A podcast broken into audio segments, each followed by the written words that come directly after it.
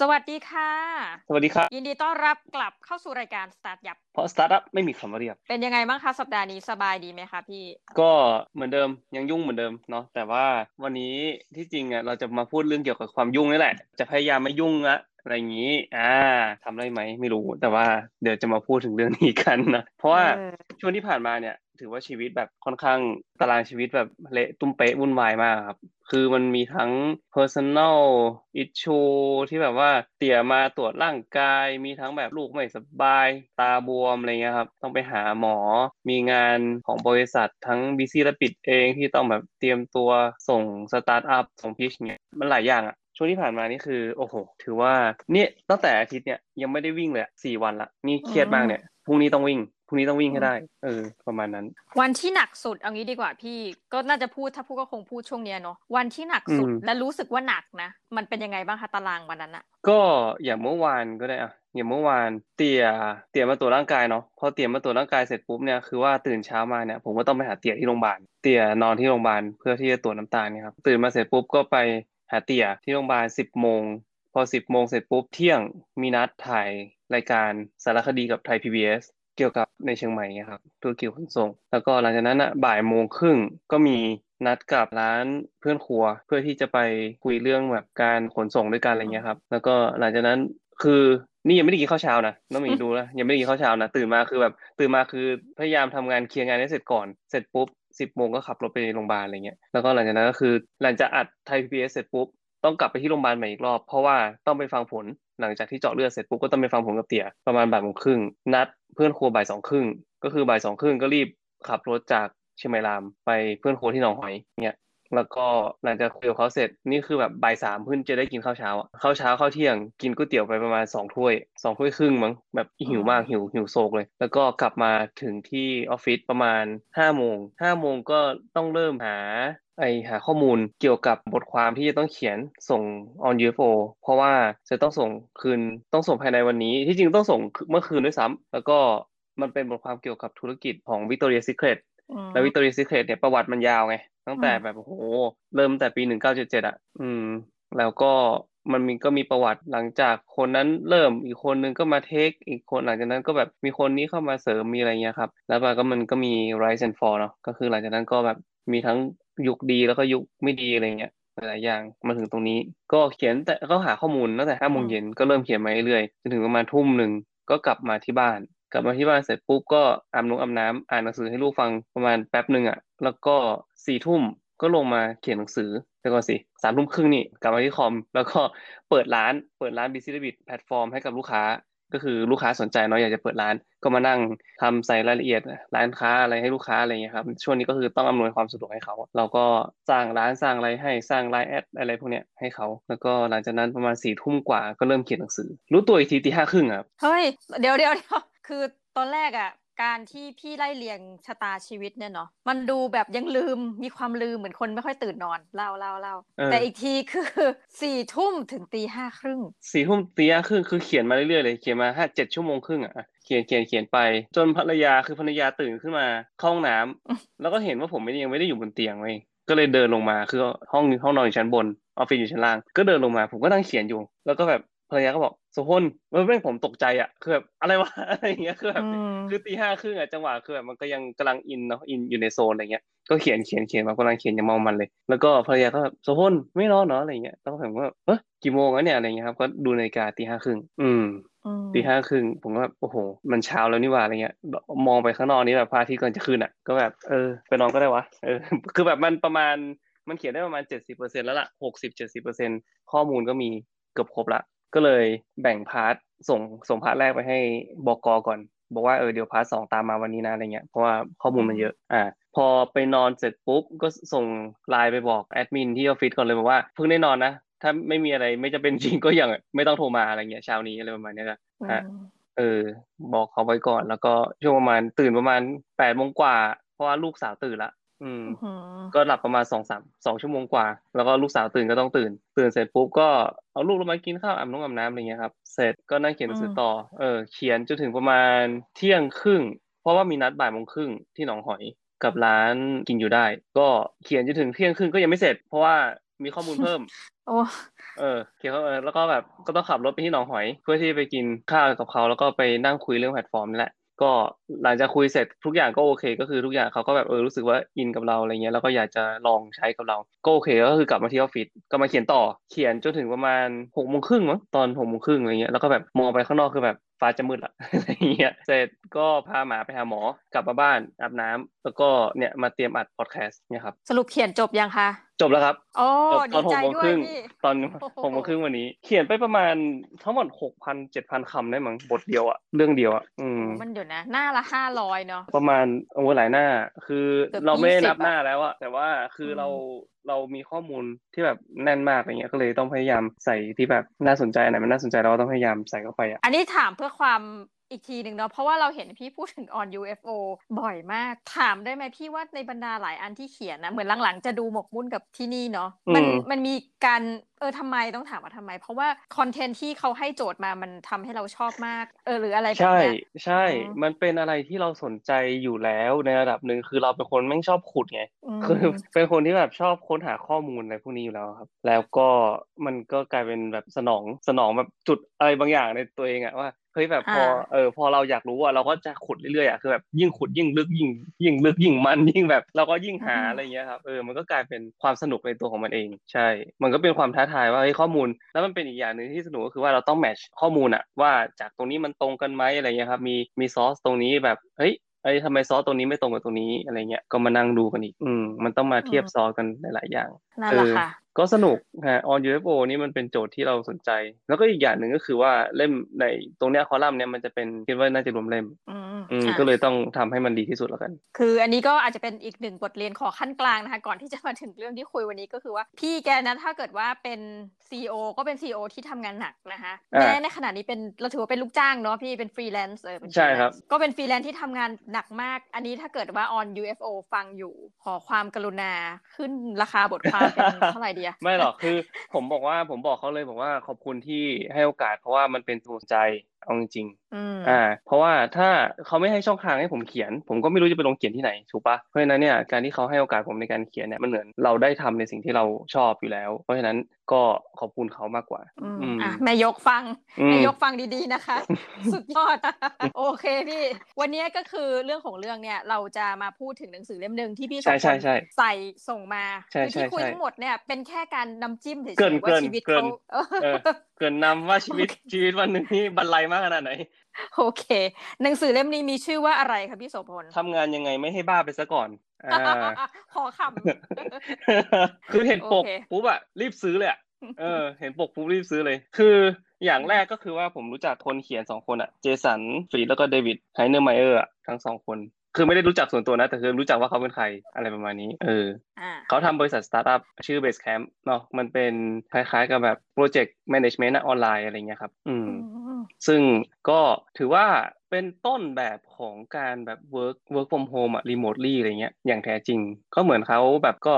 สนับสนุนให้คนแบบ work from home ไม่ต้องซีเรียสคือแบบ ใช้ใช้เวลาให้มีประโยชน์มากที่สุดอะไรประมาณนี้ แล้วก็หนังสือที่เขาเขียนก็คือในหนังสือเล่มเนี้ยก็แปลเป็นภาษาไทยละที่จริงมันเพิ่งออกภาษาอังกฤษได้ไม่นานนะอมรินเอามาแปลได้เร็วมากเลยหนังสือภาษาอังกฤษยังอ่านไม่จบเลย แล้วก็ภาษาไทยก็มาละโอ้โหแบบอะไรวะช่วงนี้แบบหนังสือแปลโคตรเร็วเลย แต่ก็ดีดีใจที่แบบเขาแปลมา แล้วก็อ่านสนุกอ่านสนุกมันมันทำเป็นตอนตอนตอนสั้นๆนะครับมันจะมีประเด็น แล้วก็เขาก็จะพูดถึงว่าสิ่งที่เขาอยากจะสื่อคืออะไรสั้น ๆ บทบทหนึ่งก็ประมาณแบบสามสี่นาทีจบอะอะไรประมาณเนี้ยถ้าจะอ่านทั้งเล่มก็แป๊บเดียวสองชั่วโมงก็ไม่เกินครับผมแต่ว่าสิ่งที่มันน่าสนใจหนังสือเล่มนี้ผมอยากจะอยากจะแนะนำก็คือว่าสำหรับคนที่แบบบ้างานเนาะสำหรับคนที่ ชีวิตแบบยุ่งอยู่ตลอดเวลาอะไรเงี้ยอยากจะให้ลองหยิบหนังสือเล่มนี้ขึ้นมาอ่าน มันจะช่วยเหมือนคล้ายๆแบบกระตุกอะคือมันจะไม่ได้เปลี่ยนมันจะไม่ได้ทำให้คุณแบบเลิกบ้างานนะเอาจริงๆมันจะไม่ได้ทำให้คุณเลิกบ้างาน แต่ว่ามันจะทำให้คุณslow ลง แล้วก็ไอสิ่งที่คุณแบกไว้บนบ่าจะเบาลงอะไรอย่างนี้มากกว่าครับผม แล้วจริง ๆ ได้อะไรโอเค อันนี้คือภาพรวมใช่ของครับหนังสือนะพี่เนาะแต่เราอยากรู้ว่ามันมีท่อนไหน paragraph ไหนหรือไฮไลท์ตรงบทไหนที่พี่อยากจะแนะนำให้กับท่านผู้ใช่ฟังใช่ของเรา คือมันจะมีอย่างที่บอกเนอะครับในหนังสือเล่มเนี้ยมันจะแบ่งออกเป็นหลาย ๆ บทเนาะบทสั้นๆ ก็มันจะมีแบบหมวดหมู่ของมันก็คือว่าอันแรกเลยก็คือแบบควบคุมความทะเยอทะยานอันนี้คือหมวดหมู่แรกหมวดหมู่ที่สองก็คือปกป้องเวลาของคุณแล้วก็หมวดหมู่ที่สามก็คือหล่อเลี้ยงวัฒนธรรมแล้วก็หมวดหมู่ที่สี่ก็คือชำแหละกระบวนการ ซึ่งไอตัวหมวดหมู่แรกกับหมวดหมู่ที่สองอะผมรู้สึกว่ามันค่อนข้างที่จะสำคัญ แล้วก็อยากจะพูดถึงอันหนึ่งที่ในการควบคุมความความทะเยอทะยานเนี่ยก็คือเรื่องของการเลิกคิดจะเปลี่ยนโลก เขาพูดถึงเรื่องของแบบธุรกิจสตาร์ทอัพอะว่าแบบทุกคนอยากจะเปลี่ยนโลกกันทั้งนั้นอะไรเงี้ยเหมือนคล้ายว่าทุกคนในโลกธุรกิจตอนนี้กำลังมีความถูกเว้ยเหมือนคล้ายแบบทะยานทะยานอันฟุ้งเฟ้อไม่มีอีกแล้วแค่แบบแค่สร้างผลิตภัณฑ์ชั้นยอดหรือมอบบริการชั้นเยี่ยมให้กับลูกค้า คือมันไม่มีแล้วไง คือทุกคนแบบพอจะออกผลิตภัณฑ์หรือว่าเอาจะออกอะไรสักอย่างอะก็จะคิดรู้สึกว่าแบบ เฮ้ยกูต้องเปลี่ยนโลกให้ได้ กูจะต้องแบบ อันนี้คือสิ่งใหม่ถอดด้ามที่จะเปลี่ยนทุกอย่าง เป็นแบบนวัตกรรมในหนึ่งในแบบหนึ่งในล้านอะไรเงี้ย คือคุณจะคิดแบบนี้เสมอ เวลาอยากจะทำสตาร์ทอัพหรือว่าอยากจะทำอะไรสักอย่างตอนนี้นะ ผมเชื่อว่าทุกคนก็ไม่ต่างกัน คือดีแหละ ว่าคุณมีไอเดียที่ดี มันก็ดี แต่ว่าอย่าลืมว่าสิ่งที่เรากำลังทำอะมันคืออะไร คือเราก็จะสร้างผลิตภัณฑ์อะไรสักอย่างออกมาใช่ปะแต่ว่าเขาบอกว่าให้ตั้งเป้าอะไปในการทำงานที่ดี ตั้งเป้าที่จะทำข้อตกลงอย่างยุติธรรมกับลูกค้าก็คือมีมีความยุติธรรมกับเขากับลูกจ้างอยู่ในโลกแห่งความเป็นจริง สร้างความประทับใจที่ อยู่ยืนนานกับผู้คนที่คุณติดต่อด้วย แล้วก็กังวลให้น้อยลงเรื่องการเปลี่ยนโลกหรือว่าอะไรเงี้ย เมื่อโอกาสมาถึงมันจะเปลี่ยนมันก็เปลี่ยนอะไรเงี้ยครับผมไม่ต้องไปประกาศว่าจะเปลี่ยนโลก เพราะว่าคุณจะทำให้รู้สึกกดดันตัวเอง แล้วก็สุดท้ายแล้วมันจะล้มเหลวอะไรเงี้ย ประมาณนั้น มันเหมือนคล้ายๆกับแบบพอประกาศว่าจะเปลี่ยนโลกปุ๊บเนี่ยมันเหมือนแบบคุณยกทั้งโลกอะลงไปบนบ่าเลยเนี่ยยกภาระมหาศาลมาบนบ่าตัวเอง แล้วก็คนรอบข้างด้วยอะไรประมาณนี้ อันนี้คือข้อหนึ่งผมชอบมากเลยนะคือแบบพออ่านเสร็จปุ๊บกูก็แบบเออทำไมเราต้องมาโฟกัสกับสิ่งที่ว่าเฮ้ยมันต้องเป็นไอเดียที่เจ๋งที่สุดหรือว่าอะไรเงี้ย แต่ว่าเราควรจะไปโฟกัสที่ว่าเฮ้ยมันตอบโจทย์ลูกค้าที่เรากำลังจะสร้างขึ้นหรือเปล่า ได้ทำเราแบบได้ให้มอบสิ่งที่ดีที่สุดให้กับลูกค้าของเราหรือเปล่า แบบนี้ดีกว่าไหมอะไรประมาณนี้ครับ ใช่ใช่แล้วก็มีอีกอย่างหนึ่งเรื่องของปกป้องเวลาของคุณเองอันนี้ก็สำคัญ ซึ่งผมก็มานั่งคิดว่าเออ แต่ละวันของเราอะมีแบ่งเป็นกี่ชั่วโมงอะไรอย่างเงี้เนาะ คือผมก็พยายามจะจัดสรรเวลาของตัวเองให้ดีที่สุดในแต่ละวันนะ แต่ว่ามันกลายเป็นว่าทุกวันเนี้ยมันเหมือนแบบ หนึ่งชั่วโมงผมอะถูกแบ่งซอยย่อยเป็นแบบสิบนาทีบ้างห้านาทีบ้างสิบห้านาทีบ้างอะไรเงี้ยครับ แล้วก็มันเหมือนไม่เต็มไม่เต็มหน่วยอะน้องหมีเข้าใจปะคือเขาบอกว่าหนึ่งชั่วโมงอะเท่ากับ60นาทีก็จริง แต่ว่า60นาทีอะในการนับ60นาทีอะหนึ่งครั้งกับการนับ60นาที แล้วแบ่งย่อยเป็น4ครั้งครั้งละ15นาทีเนี่ยมันไม่เท่ากันนะก็คือถ้าสมมุติว่าคุณทำ15นาทีเสร็จปุ๊บแล้วคุณก็ไปทำอย่างอื่นอีก15นาที แล้วคุณจะกลับมาทำอย่างแรกอีก15นาทีเนี่ยจบเลยนะคือแบบมันมันเป็นไปไม่ได้อะเพราะฉะนั้นเนี่ยเขาก็เลยบอกว่าเวลาทำอะไรอะต้องคิดถึงประสิทธิภาพของมันมากกว่า อย่างเช่นว่าคุณบอกว่าคุณมีเวลาทำงาน8ชั่วโมงใช่ปะคุณก็อาจจะแบ่งไปเลยว่าอะหนึ่งชั่วโมงอะทำอะไรบ้าง โดยที่ไม่มีการตอบอีเมล ไม่มีการรับโทรศัพท์ ไม่มีการส่งเมสเซจหรือว่าอะไรเงี้ยทำให้ได้ ถ้าสมมุติว่าทำได้แล้วแบ่งเป็นบล็อกบล็อกละหนึ่งชั่วโมงเนี่ยมันจะทำให้งานของคุณมีประสิทธิภาพมากขึ้นครับ อืม คืออันนี้ขอสรุปงั้นแสดงว่าเขาบอกว่า อย่าเป็น multi ใช่อย่าเป็น multitasking ถูกต้อง คือมันมันไม่ได้หมายความว่าทุกอย่างต้องเร่งด่วนไปสมหมดอะต้องมีเข้าใจปะเออเหมือนคล้ายๆกับว่า เวลาคนต่อคนส่งไลน์มาหาคุณแล้วอะคุณไม่จำเป็นต้องตอบนะเวลานั้นอะเข้าใจไหมเออ แต่ว่าคือ อันนี้เป็นสิ่งที่ผมต้องฝึกจริงๆเพราะว่าผมเป็นคนที่แบบพอมีไลน์เด้งปุ๊บเนี้ยผมก็จะหยิบมาแล้วก็ตอบกลับทันทีมีอีเมลมาปุ๊บผมก็จะพยายามตอบกลับ เพราะคือด้วยความที่ว่าตัวเองเป็นคนไม่ชอบรอด้วยบ้างอืม เป็นคนที่ไม่ชอบรอด้วย ก็เลย ก็เลยเป็นแบบนี้ เหมือนคล้ายๆกับแบบ ส่งความคาดหวังของเราอะ ก็คือว่าส่งไปเสร็จปุ๊บ ถ้าเขาอ่าน เขาก็ควรจะตอบกลับหาเราไหม อะไรประมาณนี้ครับ ซึ่งเราลืมไปว่าที่จริงอะ เราไปรบกวนเวลาของเขาเว้ยเข้าใจไหมน้องมีเหมือนคล้ายแบบผมส่งไลน์ไปหาน้องมีอะแล้วผมรู้ผมเห็นน้องมีอะอ่านละรีดเรียบร้อย ผมก็แบบเอ๊ะทำไมน้องมีไม่ตอบ คือถามไปคล้ายๆกับว่าเออเดี๋ยวคืนนี้เราอ่านพอดแคสต์กันไหมอะไรเงี้ยใช่ไหมแล้วน้องมีก็จะบอกว่าน้องมีก็อ่านละเรียบร้อยผมก็แบบทำไมน้องมีไม่ตอบทางที่อ่านแล้วอะไรประมาณนี้มันจะเป็นมันจะเป็นความรู้สึกแบบนี้เว้ยแต่ว่าเราลืมนึกไปว่าหลาย ๆ ครั้งอะเราไปรบกวนเวลาของเขาใช่ไหมอืมอันนี้น่าสนใจเราคิดถึงตัวเองไงเราคิดถึงตัวเองเราคิดเราคิดถึงว่าเราอยากจะได้คำตอบณเวลานั้น แต่ว่าเราก็ลืมนึกไปว่าเราอะไปรบกวนเวลาของเขาอะไรประมาณนี้แล้วมีมีอารมณ์แบบนี้ปะคือล่าสุดพี่ช่วงเนี้ยต้องบอกท่านผู้ฟังก่อนว่า Infinity Podcast ของเราเนี่ยเนาะเราก็ชิฟไปทำคอนเทนต์เพราะว่ามันมันมีหลายเหตุผลนะที่ว่าทำไมต้องเริ่มทำคอนเทนต์เพราะว่าเราไปรับงานวิจงวิจัยแล้วก็ต้องเขียนคอนเทนต์ลงเพจ ลงเว็บไซต์อะไรเงี้ยค่ะ มันก็คือมันต้องมีที่รองรับ เสร็จปุ๊บเรารู้นะว่าเราเป็นคนใจร้อนนึกถึงพี่โสพลเลยว่า พอพี่พูดปุ๊บอาการเหมือนกัน เราเป็นคนเป็นคนเร็วคือเห็นปุ๊บตอบเห็นปุ๊บตอบใช่ไหมแล้วเราก็ expect เหมือนกันว่าคนที่คืองานที่เรารับมาเนี่ย มันจะต้องมีแผนกอื่น เช่น graphic design หรืออะไรอย่างนี้เนาะเราก็ expect เหมือนกันว่าถ้าส่งปุ๊บทั้งที่มันไม่ใช่เวลางานพี่สี่ทุ่มห้าทุ่ม แต่เรารู้ว่าเขาสมมติเขานอนดึกเนี่ยคนที่รับงานไป กลายว่าแบบเฮ้ยเหมือน ถ้าเขาไม่อ่านไลน์นี่บางทีจะส่งข้อความไปอีกแยกต่างหากกันในเฟซบุ๊กอะมันทำให้เราคิดจริง ๆ พี่ว่าเราอะไปทำลายเวลาส่วนตัวเขาจริงๆอันนี้แหละคือเราพยคืออย่างที่บอกมันทำให้เรารู้สึกให้คุณค่ากับเวลาของตัวเองด้วย ไม่ใช่ของเขานะไม่ใช่แค่ของอื่นนะแต่กับของตัวเองก็คือว่าเวลาที่เรามีอะมันมีจำกัดเว้ยแต่ว่าสิ่งที่จำเป็นหรือ urgent อะ จริง ๆ อะ มันไม่ได้ urgent ขนาดนั้นอะเข้าใจปะมันมีเวลาที่เราสามารถที่จะแบบเออตอบกลับได้ มันไม่จำเป็นณเวลานั้น แต่ว่าเราสามารถที่จะรอได้สองสามชั่วโมงทำงานเสร็จปุ๊บอ่ามานั่งเคลียร์ว่าแบบมี message อันไหนบ้างที่ต้องแบบที่ต้องตอบอะไรเงี้ยครับ อืมใช่ ก็เราคิดว่าใน part ทั้งสี่อันของหนังสือเล่มนี้จริงๆไฮไลท์มันอย่างที่พี่ว่าจริงแหละมันคืออยู่ที่สองอันนี้เนาะก็มีนะเรื่องเช่นแบบเรื่องของการกลัวการตกข่าวอะไรเงี้ยเออ อันนี้ก็น่าสนใจก็คือว่ามันทำให้เรา อันนี้ก็คือ FOMO เนาะ fear of missing out เออมันทำให้เรารู้สึกแบบติดติดกับโซเชียลเน็ตเวิร์กอะไรเงี้ยติดกับพวกการเสพ Twitter การเสพ Facebook หรือไม่ก็คอยตามข่าวนู้นข่าวนี้ตลอดเวลา เพราะเรารู้สึกว่าเรากลัวจะ missing out อะไรเงี้ยใช่ไหมแต่กลายเป็นว่า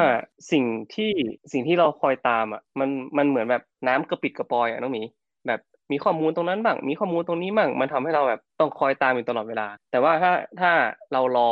ได้สักวันหนึ่งอะมันเหมือนมีข้อมูลสรุปมาให้หมดเราหมดแล้วอะเราอ่านครั้งเดียวจบอะไรอย่างเงี้ย เขาบอกงี้นะอารมณ์เข้าใจอารมณ์ปะเหมือนใครว่ามันมีเรื่องเกิดขึ้นวันเนี้ยเดี๋ยวพรุ่งนี้มึงค่อยไปตามเออถ้ามันไม่ใช่แบบถ้ามันไม่ใช่เรื่องแบบเรื่องด่วนสำหรับตัวเองจริงๆอะแต่ว่าถ้ามันเป็นเรื่องสำหรับตัวเองอะเดี๋ยวมึงก็รู้เองแต่ว่าถ้ามันเป็นเรื่องสำหรับคนอื่นอะไรเงี้ยเออถ้ามันเป็นเรื่องสำหรับคนอื่นอะเดี๋ยวพรุ่งนี้ค่อยไปตามก็ได้ เพราะว่าทุกอย่างมันจะเหมือนคล้ายแบบฝุ่นมันตลบในจังหวะนี้เนาะเราไปตามแบบฝุ่นตลบอะไรเงี้ยแต่ when everything settle down เงี้ยพรุ่งนี้เราก็ไปตาม ทุกอย่างมันจะสรุปมาให้คุณแล้ว แล้วคุณก็ไม่ต้องแบบใช้เวลามากในการที่แบบย่อยข่าวอะไรพวกนั้น ก็คือมันจะมีคนสรุปให้คุณแล้วอะเอออะไรประมาณนี้เพราะฉะนั้นเนี่ยก็อย่ากลัวที่จะตกข่าวอืมชอบตกข่าวบ้างก็ได้อะไรประมาณนี้ครับผมคือจริงๆอะกำลังนึกถึงคุณลวิทย์พี่แท็บอะคุณลวิทย์หานุสาหะว่าแบบแกเคยพูดมาครั้งหนึ่งเรื่องประเด็นการโฟโมเหมือนกันนะ fear of missing out คือคือจริง ๆ มันน่าจะมีสองคำที่มันประมาณเดียวกัน แต่โฟโมเนี่ยมันจะใช้แบบ ออนไลน์ประมาณนี้เนาะเรื่องเกี่ยวกับอุ้ยกลัวตกข่าวต้องตาม แต่มันจะมีอีกคำหนึ่งสำหรับแต่ก่อนเนี่ยเป็นเรื่องการท่องเที่ยวคือ C to B seen ไม่รู้พี่เคยได้ยินคำนี้ไหม C to B seen คือแบบเหมือนถ้ามีอีเวนต์อะไรเราต้องไปอะคือให้รู้ว่าแบบนึกออกไหม C to B seen เลยอะไปสักหน่อยต้องเข้าร่วมเหมือนไทยมุงอะไทยมุงอะไรอย่างงี้พี่ลวิทย์พูดได้ดีมากบอกว่า ถ้ามันเป็นข่าวที่มันสำคัญอะ เดี๋ยวเราจะรู้เองอะ คือไม่อ่านพวกนี้เดี๋ยวมันก็ต้องมีคนมาเมาว่าแบบเฮ้ยรู้ยังแกรู้อย่างเดียวไหมคือที่สุดแล้วเราก็จะได้รู้ข่าวเหล่านั้นจริง ๆ ดังนั้นก็ไม่ต้องกลัวหรอกว่าจะไปตกข่าวอะไรเบอร์นั้นอะเพราะเดี๋ยวมันจะมีคนมาสรุปให้เราอยู่ดีอ่าประมาณนี้คือ it's not the end of the world ว่าถ้าเกิดว่าคุณไม่ไม่ได้แบบถ้ามันไม่ใช่เรื่องของมึงอะคือถ้ามันไม่ใช่เรื่องของคุณอะถ้าเป็นเรื่องของคุณสุดท้ายคุณก็รู้เองอะเข้าใจปะคือคุณจะรู้เองแต่ถ้ามันไม่ใช่เรื่องของคุณอะเดี๋ยวค่อยไปอ่านต่อก็ได้อะไรประมาณนี้ ซึ่งอะหนังสือเล่มนี้ผมก็ ที่จริงแนะนำเนาะแนะนำสำหรับคนที่ทำงานหนักๆ แล้วก็เป็นคนที่แบบอาจจะรู้สึกว่าเฮ้ยช่วงนี้เหนื่อยอะไรประมาณนี้ ผมมันมีสรุปอยู่พารากราฟหนึ่งที่ผมชอบมากเลยมันบอกว่าคำตอบของเรื่องนี้ไม่ใช่การเพิ่มจำนวนชั่วโมงงานให้มากขึ้น ไม่ใช่เพิ่มผลผลิต แต่เป็นการลดเรื่องงี่เง่าลง ลดการเสียเปล่า ยิ่งลดสิ่งเบี่ยงเบนความสนใจได้มากเท่าไหร่ความวิตกที่ก่อกวนตลอดเวลายิ่งน้อยลงเท่านั้น และความเครียดก็จะน้อยลงไปด้วย อันนี้ครับ คือมันเป็นใจความสำคัญของหนังสือเล่มนี้เลยเขาว่าได้เพราะว่ายิ่งเราลดสิ่งเหล่านี้เรื่องงี่เง่าพวกเนี้ยลดการเสียเวลาเปล่าเนี่ยที่แบบเราเสียไปในแต่ละวันเนี่ยมันก็จะทำให้ความเครียดของเราน้อยลงจริงๆอืมนะคะประมาณนั้น ถือว่าเป็นหนังสือที่จริง ๆ มันน่าสนใจตรงที่ว่ามันเป็น how to แต่เขียนโดยคนที่ทำสตาร์ทอัพจริง ๆ อ่าใช่ครับคือเราต้องบอกว่า เราชอบการแยกให้ออกระหว่างหนังสือที่เขียนโดยแบบนักเขียนเนาะซึ่งเขาก็อาชีพเขาคือนักเขียนมันจะเป็นแบบหนึ่งกับเนี่ยคนที่ทำงานจริง ๆอะพี่แล้วมาเขียนเรื่องการใช้ชีวิตเรื่องปรับเวลา อีกคนหนึ่งที่เรารอให้เขียนนะ ซึ่งยังไม่เขียนสักทีหรอก แต่ว่าพอเขายุ่งคือแจ็คดอร์ซี่ในช่วงที่เขาเป็นซีอสองบริษัทนั่นนะก็อาจจะไม่มีเวลามาเขียนมั้ง ไม่รู้สิคงหมดสิทธิ์อะไปได้แับใครที่นั่นนะแจ็คดอร์ซี่คือซีอทั้งมีช่วงหนึ่งเนาะเป็นของทั้ง Square ที่เป็นเหมือนกับสิ่งประดิษฐ์ไม่รู้เรียกอะไรดีอะที่มันจะแบบเอาเงินแบบโอนเงินได้อะไรประมาณนี้กับอีกอันก็คือเป็น Twitter แล้วเขาก็บอกว่าวิธีการจัดเวลาเขาคือตอนช่วงหนึ่งเนี่ยเขาจะมาอยู่ที่ Twitter เสร็จแล้วเขาจะใช้วิธีการเดินเพราะออฟฟิศเขาไม่ห่างกันมาก แล้วคนละตึกนะคะเราก็เลยรู้สึกว่าเฮ้ย ถ้าคนแบบนี้เหมือนกับที่พี่โสพลบอกเหมือนกันว่าอันนี้คือเป็นเจ้าของสตาร์ทอัพมาเขียนเองอะเรารู้สึกว่ามันมีคุณค่าในอีกแบบหนึ่งใช้คำนี้แม่ไม่อยากบอกว่าถ้าเป็นนักเขียนเราจะเชื่ออีกแบบหนึ่งแต่ว่าจริง ๆ อันนี้คือคนทำงานจริงเนาะก็คงเหมือนจริงเจ็บจริงพี่โสพลกำลังอ่านทำจริงเจ็บจริงเนาะเหมือนอ่านโสพลเวอร์ชั่นที่เป็นคนใช้ภาษาอังกฤษอะไรอย่างเงี้ยคิดว่าประมาณนี้ไม่แต่ว่าแต่ว่าพออ่านหนังสือเล่มนี้มันทำให้เรารู้สึกเครียดน้อยลงเลยน้องหมีหมายถึงแบบอ่า แบบกูปล่อยวางมากขึ้นอะไรอย่างนี้ ประมาณนั้นเหมือนแบบเออ ไม่ต้องไม่ต้องขนาดนั้นก็ได้มั้งอะไรอย่างเงี้ยในมุมหนึ่งเนาะมันไม่ได้หมายความว่ากูปล่อยแบบปล่อยวางจะไปบวชอะไรอย่างงี้นะไม่ใช่เออไม่ใช่แบบนั้นแต่ว่ามันทำให้เรารู้สึกแบบเย็นลงใจเย็นลงอะไรประมาณนี้มากกว่า ซึ่งหนังสือแบบเนี้ยก็มีอีกเล่มหนึ่งชื่อ no no hurry no worry มั้ง อันนั้นยังอ่านไม่จบอ่านในครึ่งเล่มก็เลยยังไม่ได้แนะนำเดี๋ยวไว้ถ้าสมมติว่าอ่านจบละมีอะไรที่แบบน่าสนใจเดี๋ยวจะมาพูดแล้วกันอืมค่ะแอบวันนี้ต้องขอขอบคุณพี่โสพลมากๆที่มาเมาส์ถึงหนังสือเล่มนี้ซึ่งรู้สึกว่าส่วนตัวนะเหมาะกับพี่มากเพราะว่าเป็นสภาพเหมือนพี่ใช่ครับเหมาะมากเหมาะมากจริงเออใครทำงานบ้าๆงานก็นะเอาไปอ่านเนาะเออใช่ คือสุดท้ายแล้วเนี่ยมันมันต้องช่างใจหลายอย่าง แล้วก็ที่บ้างานบางที เหมือนอยู่ออฟฟิศเยอะนะ แต่งานไม่ใช่ได้เหตุผลคือคุณใช่มีบทหนึ่งมีบทหนึ่งที่บอกว่าทำงานเหมือนไม่ได้งาน เออ มันบอกว่าแบบเข้าไปออฟฟิศเข้าไปทำไม เข้าไปให้คนถามถามนู่นถามนี่แล้วเข้าไปเสร็จปุ๊บก็ไม่ได้งานอะไรเลย เข้าไปทำไม เวลาจะได้งานจริง ๆ คือบ่ายวันบ่ายวันอาทิตย์ที่แบบไม่มีใครอยู่ออฟฟิศเลยเอออะไรประมาณนี้เขาก็พูดว่าเออประมาณนั้น มันก็มันก็จริงอะเนาะนั่นแหละค่ะ โอเค ยังไงไปติดตามหนังสือเล่มนี้ได้นะคะของอมรินซึ่งเป็นหนังสือจริงๆออกใหม่แหละแล้วปกเขาดูดีปกเขาเหมือนทำแบบเขียนตัวเยอะๆแล้วก็ให้เราดูว่าเฮ้ยแปดสิบชั่วโมงอย่าไปทำเลยนี้ต่อไปนี้ก็ทำงานกันอย่างเขาเรียกว่ามีประสิทธิภาพมากขึ้นเนาะแล้วก็ยังไงฝากหนังสือเล่มนี้ด้วยนะคะสำหรับวันนี้เนี่ยน้องหมีกับพี่โสพลแห่งรายการสตาร์ทเพราะสตาร์ทอัพไม่มีคำว่าเรียบ นี่นะคะ ต้องขอลาทุกท่านไปก่อนนะคะ แล้วเราจะมาพบกับทุกท่านใหม่ในวันเสาร์หน้าสำหรับวันนี้สวัสดีค่ะ